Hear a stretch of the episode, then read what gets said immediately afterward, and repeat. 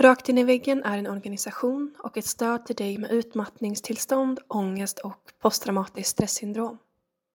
I de här avsnitten, som vi kallar för personlig podd, berättar gästen sin historia utifrån sitt perspektiv och med sina egna ord. Du är varmt välkommen att återkoppla till gästen eller till oss på Rakt in i väggen efter att du har lyssnat på ett avsnitt.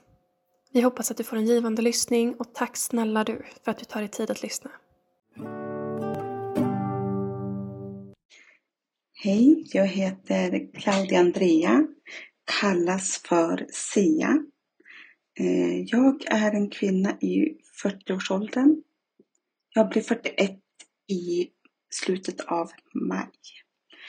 Ehm, jag kom i kontakt med eran podcast Rakt in i väggen genom en vän som skickade väldigt mycket till mig kring utmattning utmattning och diagnoser och så vidare överhuvudtaget. Och då skickade hon eh, en länk till ett av era avsnitt. Och jag blev utmattad 2018. Ehm, eller rättare sagt, det var då jag gick in i väggen. Ehm, och då jobbade jag på ett HVB under socialtjänstens regi. Och eh, jag gick in i väggen helt enkelt. Um, och innan det så har jag nog varit utmattad i stort sett i hela mitt liv och haft olika utmattningsstadier. Och jag fick min utmattningsdiagnos i och med 2018 när jag gick in i väggen. Ehm, och det, det började ju liksom på min, den arbetsplatsen som jag var på. Och då var det olika faktorer som spelade in. Jag började märka på mig själv att jag var inte lika energisk. Jag var väldigt trött och slut. Och vi hade en massagestol som vi hade i ett rum där man kunde stänga in sig. Eh, och så en sån här skylt det var ett papper med, i en plastficka man vände på om det var upptaget och så vidare. Och jag började sitta i den här massagestolen fyra gånger om dagen och då är det ju en halvtimme vardag och det blir ju alltså två timmar sammanlagt på en arbetsdag. Och, och det har jag, jag kände att vad är det som händer? Jag förstod liksom inte. Eh, och jag började liksom släcka efter mer och mer. Jag har ju alltid varit plikttrogen. Ehm, jag liksom, det ska gå rätt till och rätt och riktigt och när vi planerar saker och på teamträffar och arbetsplatsträffar och alla de här möten och konferenser så har jag varit liksom, alltså jag har varit extraordinär och skrivit ner allt.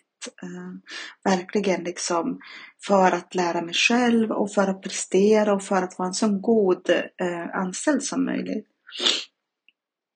Men där då kring 2018 så jag började liksom bara tappa andan kändes det som. Och allting blev annorlunda. Jag har varit aktiv, jag har gått sex kilometers promenader, eh, en slinga som vi har hemma Eh, och den orkade inte gå längre och jag orkade inte gå på gymmet längre. Jag var väldigt mycket på gymmet för att stärka kroppen. Jag är ju en person som är väldigt bastant och tjock men så även om man går på gymmet väldigt mycket så behöver man ju inte vara en väldigt tränad person. Men jag tränade nästan varje morgon, säkert två timmar, två och en halv timme Eh, jag hade liksom tid för uppvärmning en halvtimme och så gymmade jag, jag gjorde olika reps och sen så efteråt då liksom stretching och sånt där. Så, och alla de här eh, sakerna som jag brukade göra, umgås med vänner, det bara liksom faller bort pö om pö liksom. Um, och jag visste liksom inte riktigt vad jag skulle ta mig till egentligen. Hur ska jag... Vad, vad ska jag göra? Eh, var ska jag vända mig? Mm. och så har det varit hela mitt liv, att vart ska jag vända mig? För jag har ju också en ADHD-diagnos och innan jag fick den utredd, det fick jag förra året, eller för två år sedan blir det nu då, när vi har gått in i 2023. Men, eh, och redan då liksom när jag skulle göra min första, eh, ja, ta första seger till den, då var jag vilsen och det var ju 2011 så det är många år sedan. En, en process som tagit många år. Och då var jag också lika vilsen. Hur gör jag? Vem vänder jag mig till? Um, jag har varit liksom väldigt vilsen i mitt liv. Um, med kassakort till exempel. Jag ska fylla a-kassan. Så att det har nog varit väldigt många faktorer som har gjort att jag blivit utbränd och, och så att det tar så lång tid hos vården. Att det liksom finns inte resurser så att det går snabbare eller finns en större omfattande resurs, eller vad man ska säga, som kan hjälpa till direkt. Ehm, så. Eh, det har ju varit väldigt kämpigt tycker jag. Mm. Men eh, jag har ju varit mycket ensam och mycket själv och försökt klara mig själv. Jag har alltid älskat att vara ute i naturen och det har ju liksom varit min medicin för själen. Jag var alltid ute, kunde gå ut tidigt på morgonen och så kom jag hem så då när jag var ledig då. Och även när jag blev sjukskriven. Jag blev sjukskriven 2018. Um, så då började, brukade jag också, för jag ville liksom inte tappa Eh, rutiner. Det har alltid varit viktigt för mig eftersom att jag har förstått att jag har någon form av problematik utöver utmattningen. Um, men också att jag blev så trött till slut. Jag visste inte vad jag skulle ta, ta mig till och var vilsen och jag kände bara att jag kände mig som den ensammaste i världen. Och då var det min storebror som plockade upp det. Jag liksom såg olika signaler. Han bor 30 mil ifrån mig. Um, och nu när vi har flyttat så bor han ju 60 mil ifrån. Men i alla fall så han hörde av sig till mig och så skrev han till mig så här att När ska jag komma och hämta dig? Och jag kände att jag blev lite stressad av det. Jag kände att det var lite påtryckande att jag liksom kände att jag vill inte. Eh, jag vill inte bli hämtad och jag vill inte, jag vill bara vara hemma själv. Eh, gärna att någon hade varit hos mig men jag ville inte åka någonstans för då var man tvungen att packa. Vad ska man med sig? Hur ska rutinerna se ut där? Alltså det kändes väldigt läskigt och utlämnande. Och så. Men eh, jag var ju som sagt väldigt ensam. Och... Men till slut så sa jag han till mig att om inte du väljer en dag, då kommer jag bara. Um, och det slutade med att jag valde liksom en dag då. Det var på fredagen, skrev jag kom på fredag då. Men då har det ju rädslan det här med, han har ju barn och så ska de se mig som faster var liksom helt utslagen och inte klara av vardagslivet och hur ska det bli med de här fina barnen som ska, jag ska vara hos då? Men det blev ju helt annorlunda. Det blev jättemysig tid och period och jag fick verkligen andas ut och jag mådde inte dåligt en enda gång när jag var där och vi skrattade och umgicks och, och så vidare. Och ehm, eh, visade sig att jag har en kompis som jag lärde känna sedan Lunarstormstiden och han bodde ju där och han var också intresserad av friluftsliv så att vi var ute väldigt mycket och gick till olika platser som han visste om då i, i den staden, eller ja, byn utanför stan där min storebror bodde. Mm. Och just det här med familj. Jag har ju liksom inte så mycket familj. Jag har ju mest haft relationer och de har varit min familj och deras familj har varit min familj. För jag har tagit eh, avstånd från min familj, hur man ska förklara. Alltså jag har för min egen psykiska hälsas skull så har jag eh, behövt att ja, säga upp kontakten helt enkelt. Och det har ju också, alltså faktorer i familjelivet har ju spelat stor roll i mitt mående. Eh, hela mitt liv. Eh, från att jag var barn och så. Jag är adopterad ifrån Sydamerika, Chile. Och jag har ju också upplevt alla de här olika utanförskapen. Som adopterad kan du ju ha ett utanförskap, mellanförskap. Och du kan vara ett utanförskap och mellanförskap i din egna familj. Även om det är flera adopterade i din familj så är inte det en garanti för att du ska ha någon eh, att ha något gemensamt. Det enda gemensamma man har är att man är adopterad. Um, och det är samma sak liksom om, om man ser någon på stan som har en likadan tröja så det blir ju inte, in, inte liksom, det, det, blir ju inte någon relation utan det enda vi har gemensamt är att vi har likadan tröja eller vad det nu än kan vara. Eh, så att där i familjen har det varit väldigt knaggligt och det har ju också påverkat och liksom eh, lagts på mitt mående och dränerat mig och tyngt ner mig. Och det har ju gjort att det började där kring liksom att, att jag känt mig utanför och utstött. Och inte bara i den familjen utan även liksom i, i skolåren. Så att jag tror ju att min utmattning kom redan när jag var barn. Mm. så och liksom att man har varit ensam och inte haft så mycket vänner, allt sånt påverkar ju. Mycket saker i ens uppväxt påverkar ju hur man blir som person. Och eh, jag vet ju också med mig att när man har diagnos, eh, som jag har då ADHD, jag läst på väldigt mycket att då har man väldigt svårt att behålla vänner. Och det förstår jag eftersom att man är liksom väldigt kanske opolitlig för man är liksom väldigt överallt hela tiden och flamsig och tramsig.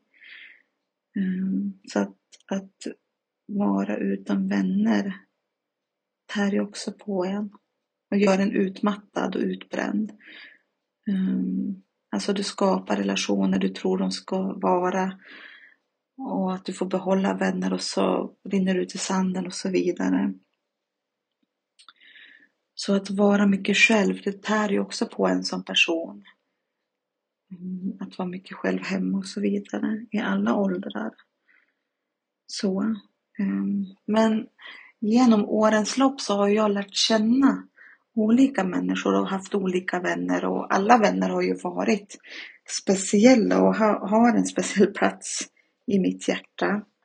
Allt från barndomsvänner till vänner som har varit liksom en kort period men men eh, ja, man har fått lära känna mycket, många fina människor. Och eh, när jag liksom började i mitt arbete där jag gick in i väggen så lärde jag känna en person där och hon presenterade mig för sina vänner.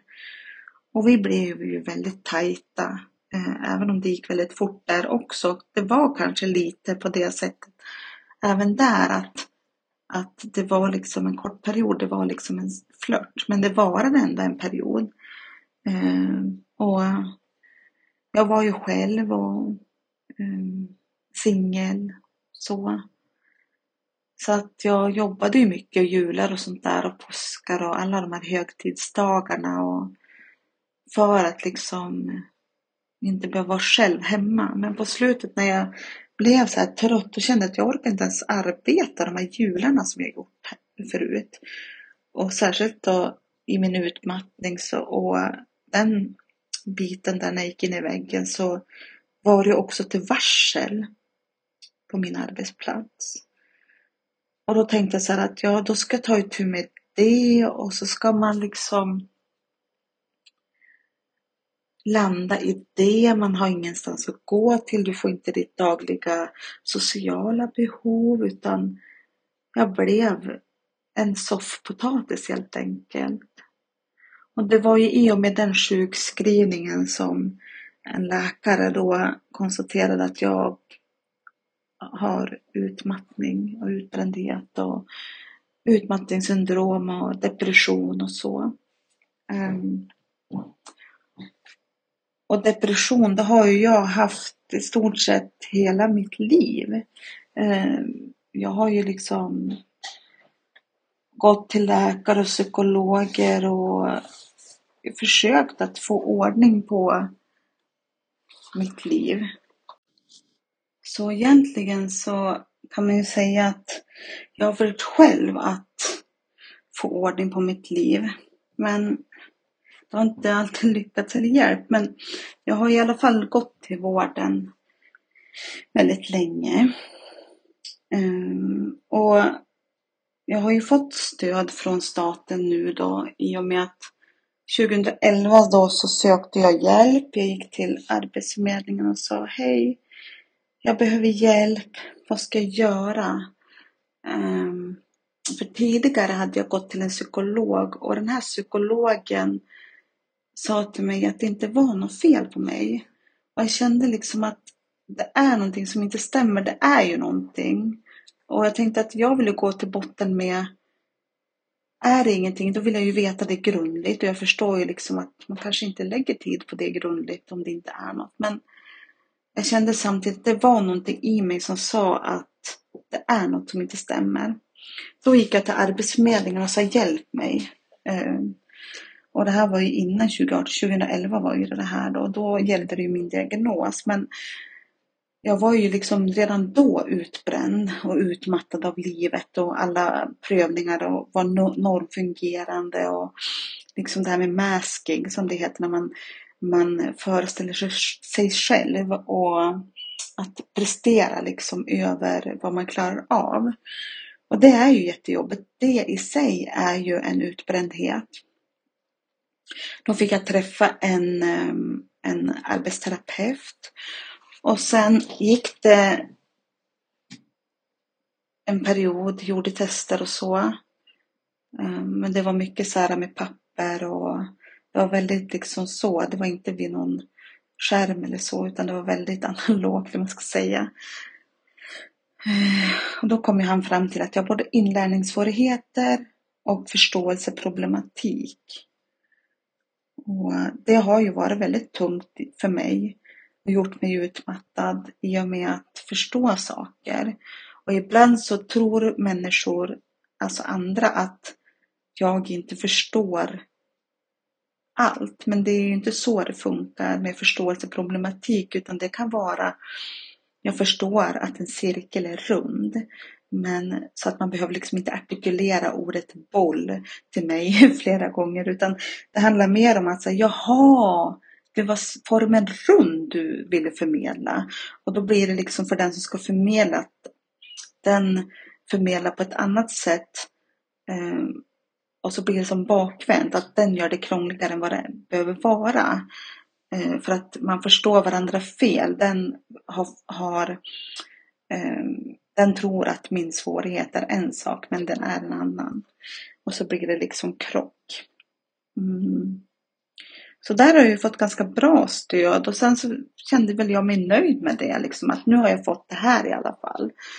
Eh, men det var ju en tid där jag kände att det räckte inte.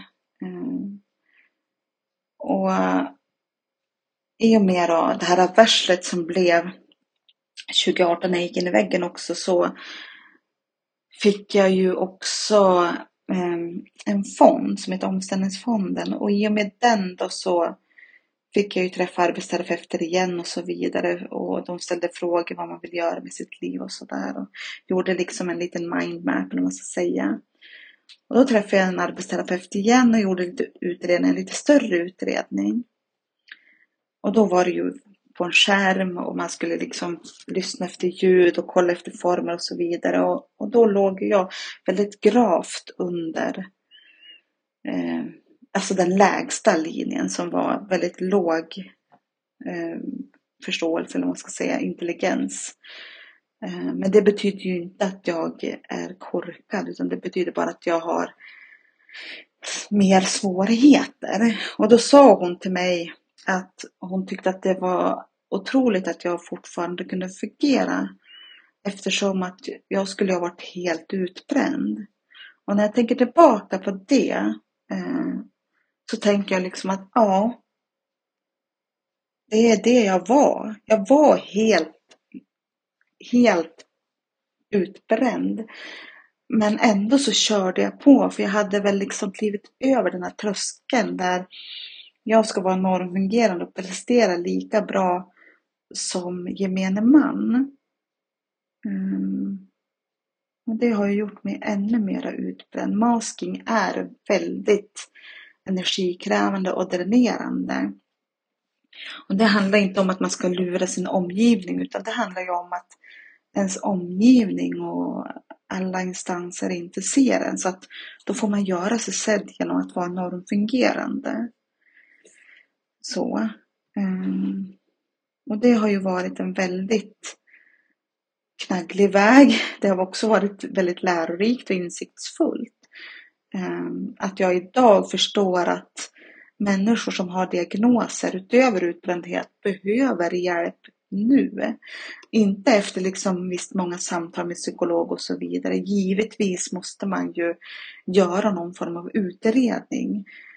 Men hur ska den här utredningen kunna göras snabbare om inte resurserna finns? Så jag brinner väldigt mycket för det. Ehm, att eh, barn, redan vid barn, liksom att man ska se det. Och redan hos flickor i tidig ålder. Så mina lärdomar är ju liksom att man måste kämpa vidare. Det är ju det viktigaste.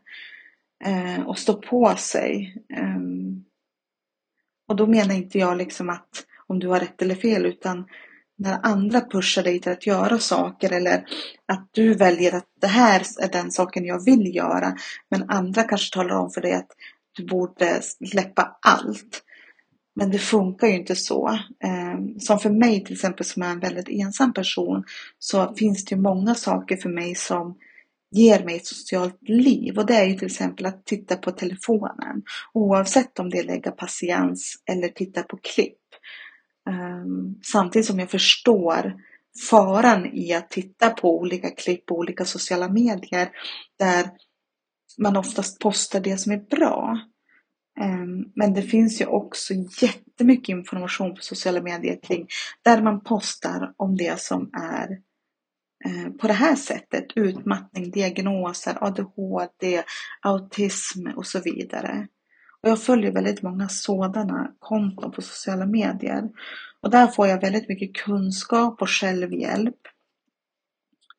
Och sen så får jag, går jag också hos en psykolog via en av alla de här som finns numera, eh, digitala. Um, och den psykologen har hjälpt mig ofantligt mycket. Men jag har varit väldigt vilsen i mitt mående. Jag har inte förstått riktigt vad som är vad. Och jag har haft en ganska tuff period här över jul och så. Eh, det har hänt väldigt mycket saker på kort tid som har gjort mig otroligt nedslagen. Och det är ju liksom att um, mitt mående har ju dalat ofantligt. Och vi hade en väldigt tung händelse där instanser var tvungna att liksom rycka in. Vård och så vidare, psykologer och sådär. Eh, jag ska få hjälp med att göra en krislista till exempel. Att hur går vi vidare från det här? Ehm, och det jag pratar om, det, det är ju tyvärr suicid. Eh, och det kan ju vara väldigt triggande för många. Och, men jag tänker också att det är viktigt att synliggöra. Um, och sen på nyår var jag råkade ut för handgemäng av en person på ett, eh, en restaurang. Där jag liksom fick en bordsskiva i mina revben. Så jag har ju fortfarande väldigt ont och smärta mycket. Och det gör ju också att man blir liksom väldigt dränerad. Ehm, så mitt mående är ju inte det bästa. Ehm, jag liksom ja, vad ska man säga, jag, ehm, jag är ju väldigt deprimerad. Jag äter ju mediciner som hjälper mig att må bra. Och jag har ju en ofantligt fin fästman vid min sida som finns där igenom allt och stöttar och vi har lagt upp planer och med medicinering och fått sån här att de paketeras ehm, dospack och så vidare. Och det är ju ett stort stöd. Alltså jag tycker att det är jättebra att det finns. Ehm, och i min resa till ett bättre mående så jag har ju fortfarande en lång resa kvar. Och eh, min rehabresa har, inte, den har precis börjat. Alltså den är ju ett väldigt i startskedet, liksom verkligen i början. Jag ska träffa psykosociala. Jag har min första eller andra träff blir det och se vad de kan hjälpa med. Um, och sen så får vi se. Så att jag har liksom inte fått någon rehabplan. Däremot så vet jag att den kan ta väldigt lång tid. Eh, min läkare på neuropsykiatriska mottagningen har sagt att, att min hjärna är så svag så att den, liksom, om man batteri så är den liksom på sista eh, innan liksom batteriet lägger av och då tänker jag att, liksom, att hjärnaktiviteten är också väldigt begränsad. Jag blir ju så trött av för mycket hjärnaktivitet. Mm. Och då sa han att det här kommer ta minst sju år. Mm.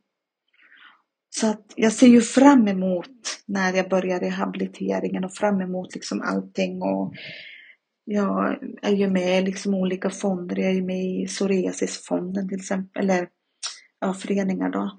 Vi har psoriasis och, och eh, i Attention.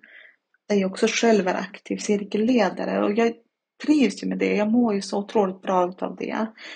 Ehm, um, och nu har jag ju flyttat längre upp i fjällvärlden så att det blir långt att pendla. Det blir nästan 40-50 mil att pendla enkel väg. Men jag har ju tagit på mig det och jag försöker liksom där att vad ska jag göra? Ehm, och då har jag kommit fram till med min psykolog att det här är en grej jag kan göra.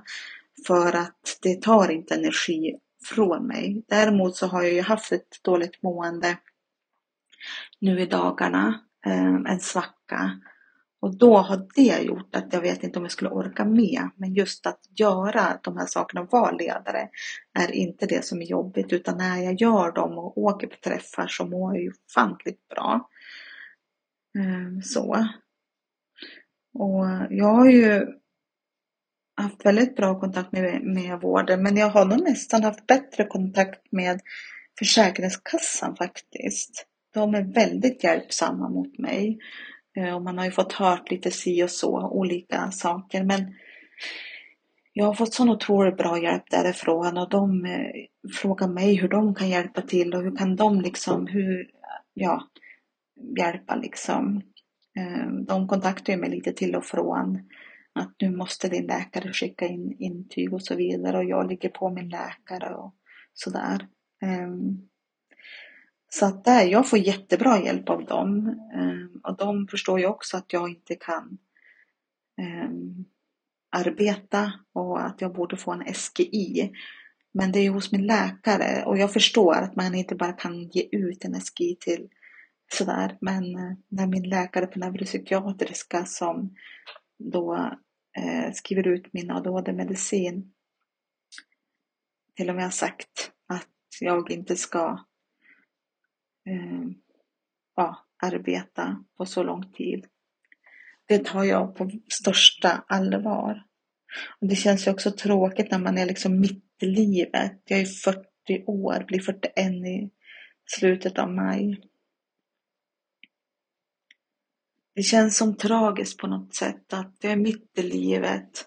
Min fästman blir påverkad av det här. Ehm, ibland får jag han liksom kanske jobba på en helg för att jag behöver ehm, honom hemma på veckan och så vidare. Och vi gör ju också mycket. Vi har olika appar för rutiner och olika klockslag och sådär. Så att vi gör ju så mycket för att vi ska få vardagen att funka.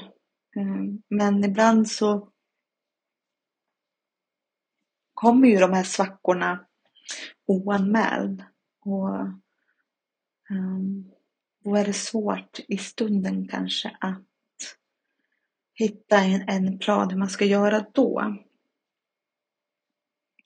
Så, men uh, i min utbrändhet så jag känner mig väldigt vilsen. Um, jag känner mig väldigt ensam.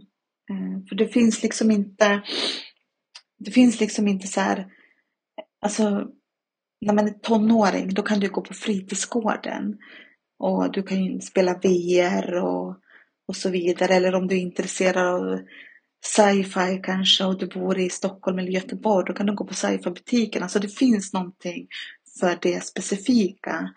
Eh, och attention finns och så vidare. Men när man bor så här som jag gör, jag bor ju i, i nära, närheten av Norge.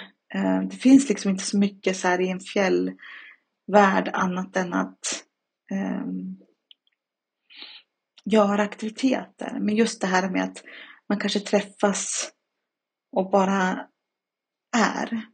Ehm, um, går dit, dricker en kopp te, målar eller vad du, vad du än vill göra. så. Det saknar jag.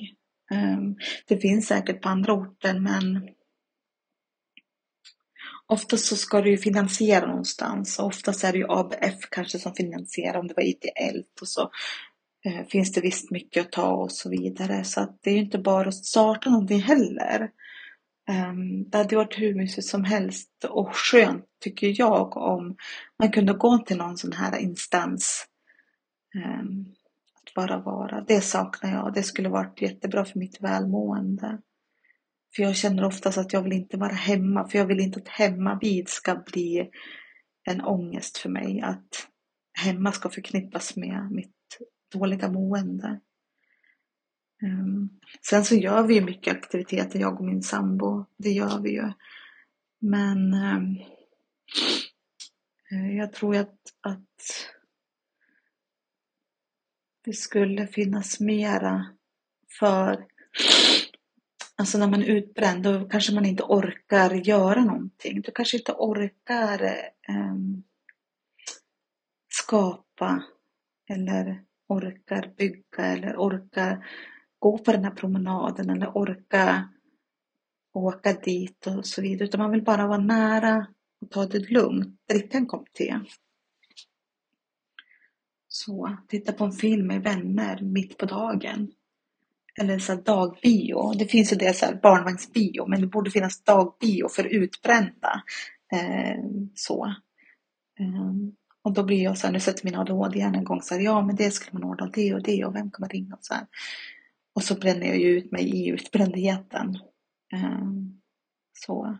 Jag hade ju en arbetsträningsplats eh, som jag fick utav då staten, om man säger deras instanser, Arbetsförmedlingen och så vidare. Men eh, i och med att jag psoriasis så fick jag ju också irit och lite andra åkommor. Och då var ju belysningen för stark, det var för hög ljudvolym bullermiljö. Jag klarade inte av det. Jag fick nästan panik. Men, eh, men eh, när jag liksom eh, så här viftade varningssignaler till min instans då. Eh, så man tog det på fel sätt. Alltså det var ingen som gjorde, det blev fel men det var inte på grund av att man ville, av illvilja utan det blev bara fel helt enkelt. Och det har jag fått höra sen, fått en förklaring och så vidare. Eh, men när jag var på den här arbetsplatsen så klappade jag ihop igen. Och kände till slut att nu jag måste få träffa någon. Eh, och då fick jag ju träffa på den här arbetshälsan som varje kommun har, har ju en så här kommunhälsa. Och fick jag ju träffa en psykolog där. Det här var väl kanske 2021. Det var väl typ strax efter pandemin, lite under pandemin. Um, och då fick jag ju komma på den här kommunhälsan så att jag gick direkt från mitt jobb till kommunhälsan. Jag kom aldrig mer tillbaka. Jag lämnade typ mitt i dagen. Och jag blir lite sådär att jag skäms så att jag har inte varit tillbaka alls överhuvudtaget eller lämnat tillbaka kläder och så vidare. För att jag skäms så mycket och så är jag så rädd så här, om jag ska komma dit och lämna tillbaka. Vad kommer de säga då? Så kanske de har klagat på mig så här, oh, men gud hon bara lämna. Det är jag också väldigt rädd för. Eh, för att jag vill, jag, jag har väldigt rädsla för att bli, eh, att inte duga. Eh, så. Men eh, det var ju efter det som jag fick de här instanserna med utredning för ADHD och, och sjukskrivning. Ja, jag var ju sjukskriven sedan 2018 men ville själv börja jobba igen. Vilket inte var så klokt. Jag skulle ha varit sjukskriven längre. Men nu gick jag ju in i väggen igen liksom. Och nu är jag heltidssjukskriven fast månad för månad. Jag har inte någon SGI än utan eh, jag väntar ju på den och hoppas att jag får den. Och det kanske också kan verkas lite lustigt, man hoppas att man ska få en SGI. Men eh, förut så brukade jag säga till min fästman att jag, jag orkar inte jobba, jag kommer aldrig orka arbeta igen. Och inte för att säga gud vad skönt att slippa arbeta utan mer en rädsla att det kommer vara så här resten av mitt liv. Och det kommer att vara om inte man får hjälpen. Um, liksom att, att läkare ser allvaret i det här. Och i och med att jag har varit suicid, tyvärr två gånger, så tänker jag att när ska det tas på allvar? Var går gränsen för att det tas på allvar? Och jag vet att det tas på allvar, men resurserna finns inte. Och det är där det sitter hos våra politiker. Alltså vi måste ha mer resurser till vård, skola, omsorg och hela den paletten. Ehm, och det känner jag också så här att jag bävar för liksom allt inom vården. Ehm, det är så otroligt, otroligt fel. Samtidigt som jag vet att de som jobbar gör sitt bästa. Men de kan inte göra mer med den eh, budgeten de har. Ehm, så.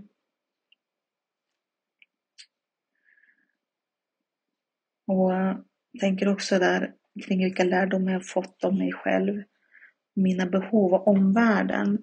Och mina behov där är att jag behöver lugn och ro. Alltså jag behöver liksom totalt lugn och ro. Um, men också jag behöver ju också lite socialt och då är ju sociala medier liksom titta på klipp och sånt där. Men samtidigt som min lärdom är att bara för att jag inte orkar så har jag ju fortfarande behovet av vänskap. Eh, och men hur... Det är väldigt svårt att upprätthålla en vänskap med en person som själv inte hör av sig. Alltså man, det kan inte vara ensidigt. Den andra personen ska inte behöva vara den enda som hör av sig. Och det tror jag att det där många av mina vänner har känt att det funkar kanske inte. Um, men vi likar ju fortfarande varandras inlägg och så på sociala medier. Um, och det är ju fint. Men jag tänker kring liksom suicid och utbrändhet och psykisk ohälsa och alla de bitarna. Att um, det är så många som lägger upp så på, på sociala medier, så här Suicide Zero, eller jag vill skänka till den här fonden till Kero eller psykisk ohälsa eller sådär. Men samtidigt då när det sker i närheten så är det som att man inte vet hur man ska agera eller reagera och så vidare.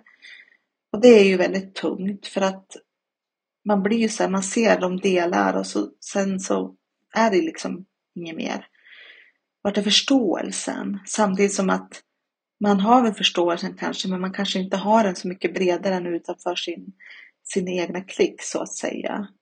Ehm, alltså, jag tänker att som familjer, det är klart att de förstår om deras barn skulle drabbas, men de kanske tycker att det är konstigt när en vän drabbas för att de har inte riktigt hela förståelsen där. Och så att de tycker att ja, men den faktoren och den och den och det här kan den göra och det och det. Ehm, jag tänkte ju själv så innan jag blev utbränd att människor som var sjukskrivna och var lata. Och det är ju jättefarligt. Um, en jättefarlig myt liksom. Att tro det. För det är vi ju inte. Vi, vi, vill ju, vi bränner ut oss nästan ännu mer i och med att vi vill fortsätta och orka fortsätta. Varje dag är en kamp att ta sig upp ur sängen eller att man ska orka äta ens frukost. Ens om man orkar borsta tänderna. Det är inte en självklarhet för den som är utbränd. Ehm, min utbrändhet har gjort att jag har väldigt, väldigt dålig ehm, rutin på min tandborstning.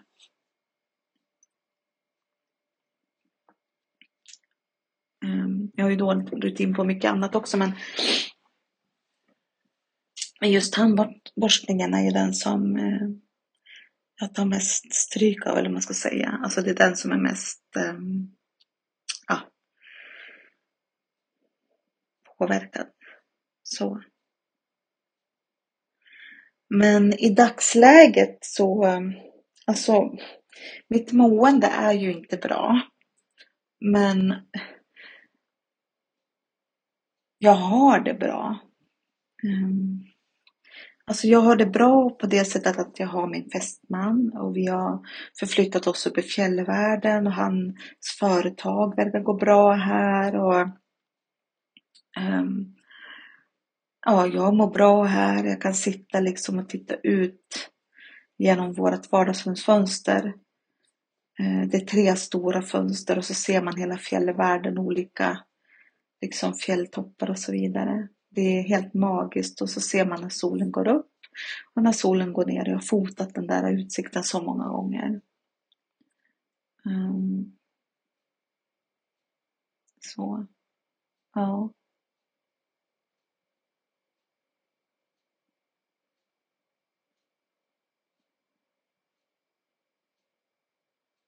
Men um, idag mår jag bra.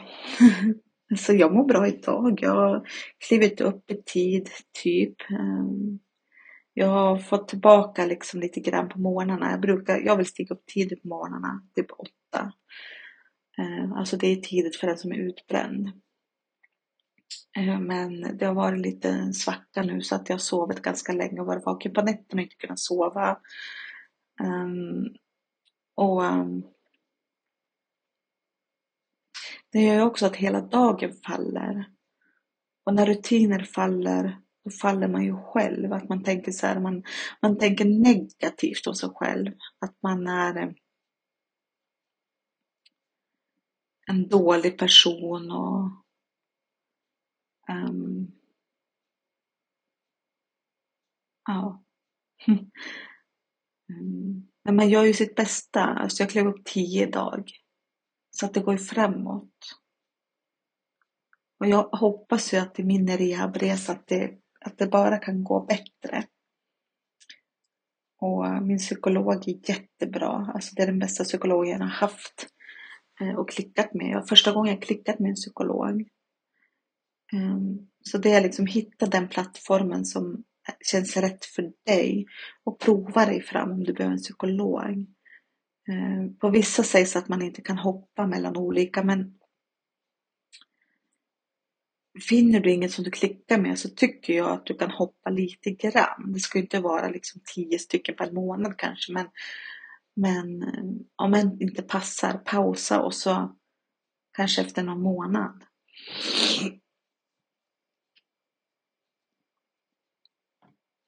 Um, så. Det är väl ändå rimligt kan jag tycka. Så jag kämpar på. Men jag är ju som sagt i början på min rehabilitering. Ehm, um, ska på min andra träff hos psykosociala. Um, jag är 40 år, blir 41 i slutet av maj. Mitt namn är Claudia Andrea, kallas för Sea.